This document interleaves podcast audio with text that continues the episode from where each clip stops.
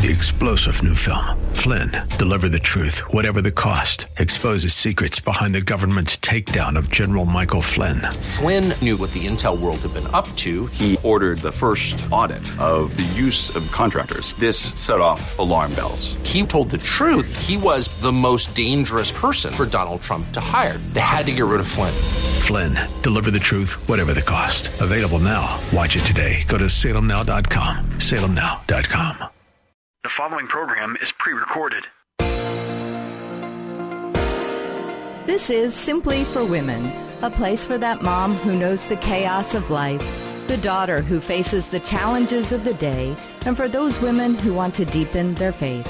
God invites us to take Him off our to do list and to simply be, to simply be with Him. The opinions expressed on this program are those of the hosts, guests, and callers, and not necessarily those of Salem Media Group, staff, management, or advertisers. Now, here's your host, Jennifer Jackson. Well, thanks for tuning in today to Simply for Women. I am your host, Jennifer Jackson, and today is going to be a great show because together we can discover a big God through simple faith. You know, He asked us to come to Him, to come to Him as children, and I know that as women of faith, we are all looking for something. Seems like we're looking for more time or more sleep, more prayer, less stress, less anxiety, or fewer demands. All, all these things, right? But one thing that we're all searching for is a greater understanding understanding of God, of His Word, of His presence, and of His promises. And so today, I wanted us to look into living hope. And maybe we should start. I love these sentence prayers because we are so busy and we do have so much that we're juggling. And so you can go through your day with just a sentence prayer. And this is the prayer for today. It says, Jesus, I thank you for your living hope. So why don't we try that together? I don't know where you're at, what you're doing, but just say, Jesus, I thank you for your living hope. Isn't that good? It gives it just breathes life. Just saying that prayer breathes life into us, doesn't it?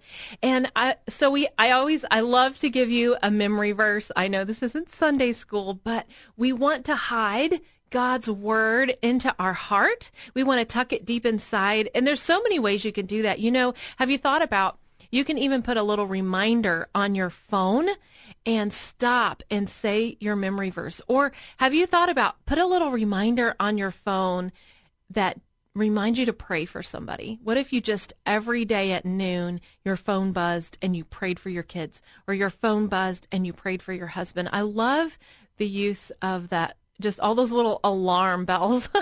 and so that's a thought, but a memory verse, you know, the Bible says to meditate on God's word day and night. And I used to think, well, how do you do that? But that's one way is just to find a verse and simply say it over and over again until you have put it into your heart because sometimes we're overwhelmed by the huge task of reading the Bible or reading a book or studying or all of that on on any given day. And if that's overwhelming you today, just let's just focus on this verse, on this one verse, which is Romans 15, 13 and it says, May the God of hope fill you with all joy and peace as you trust in him, so that you may overflow with hope by the power of the Holy Spirit. Romans 15, 13.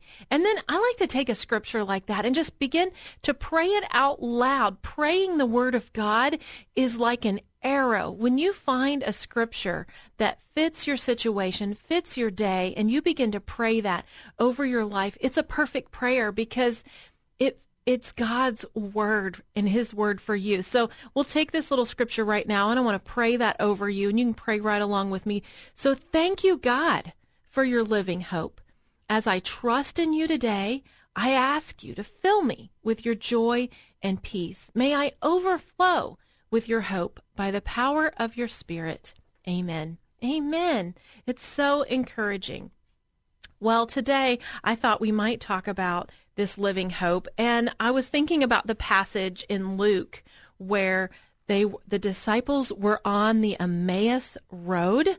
So it's after the resurrection, and they're walking and they're talking together and talking about things, and Jesus is shows up and he's walking with them. but they didn't even see him. They didn't even recognize that he was in their midst. And they're, you know, chatting and hanging out and walking and all of this, but they didn't know that it was the Lord right there with them. And so I thought about that. Do you ever re- realize or remember a time in your life, or even maybe today, when God was with you, but you just didn't even realize it at the time? How has God opened your eyes to see Jesus in everyday life? Or maybe we just want to say, God, I want to see you. I want that living hope and help me to see you today in everyday life. You know, Jesus, he gives us strength for each day and faith. It covers our heart and hope covers our mind. But choosing to live in that hope, how could that change your life? You know, how do we maintain or daily keep a passion for Jesus? I think that when you are on the walks of life and walking through every day, if we could begin to look for him and begin to ask him, you know, Holy Spirit, open my eyes to see you in the smallest things. Maybe in those little baby toes uh, that you're putting the socks on right now, or you know, maybe in the spring flowers, in the grass. Where, what can I see? Where can I see the hope of God today? You know, when when we lived in Israel, and Doyle's parents came, we we actually walked to the Emmaus Road. And so there's a restaurant there. And I remember taking a cab. We actually we took a cab for part of the way. We walked for part of the way, but we took the cab to get close to where the Emmaus Road. And Doyle's dad said there is a fabulous restaurant I want to take you all to. And so we got in this cab in Israel and went winding around, hot cab, and jammed in there with our parents and we we arrived at this beautiful restaurant. I don't know if you've ever had Mediterranean food, but oh my goodness, it's so good. And so I wanted to give you I thought you might want this recipe. So this is something that I make almost every week and it's just like a staple in the Israeli family and what you do is you chop up cucumbers, you chop up tomatoes, you chop up if you like onion, I, I'm like, eh, sometimes onion, sometimes not. Um, and then you chop up really any vegetable, definitely peppers. Uh, you can even add like broccoli, cauliflower, but any carrots, crunchy veggies, and you chop them really tiny. So you make this big bowl of these chopped veggies. And if you don't put the dressing on all of it, it'll last like three or four days in your fridge. It's such a great salad. So chop up this like rainbow variety of all these veggies and then you add olives. So you want a really salty, like um, a green olive or, you know, some good salty olives. So you slice those up and then you add feta cheese if you like feta cheese. And you can add sunflower seeds if you want a crunch. And then if you want a hint of sweetness, you add cranberries. That's just that's the American addition to it because you need that little hint of sugar. But the Israelis, they don't add they don't add the fruit. But anyhow, sometimes I add cranberries, dried cranberries, and then here's the dressing: olive oil, salt and pepper, lemon juice. That's it. It is so refreshing. It's so good.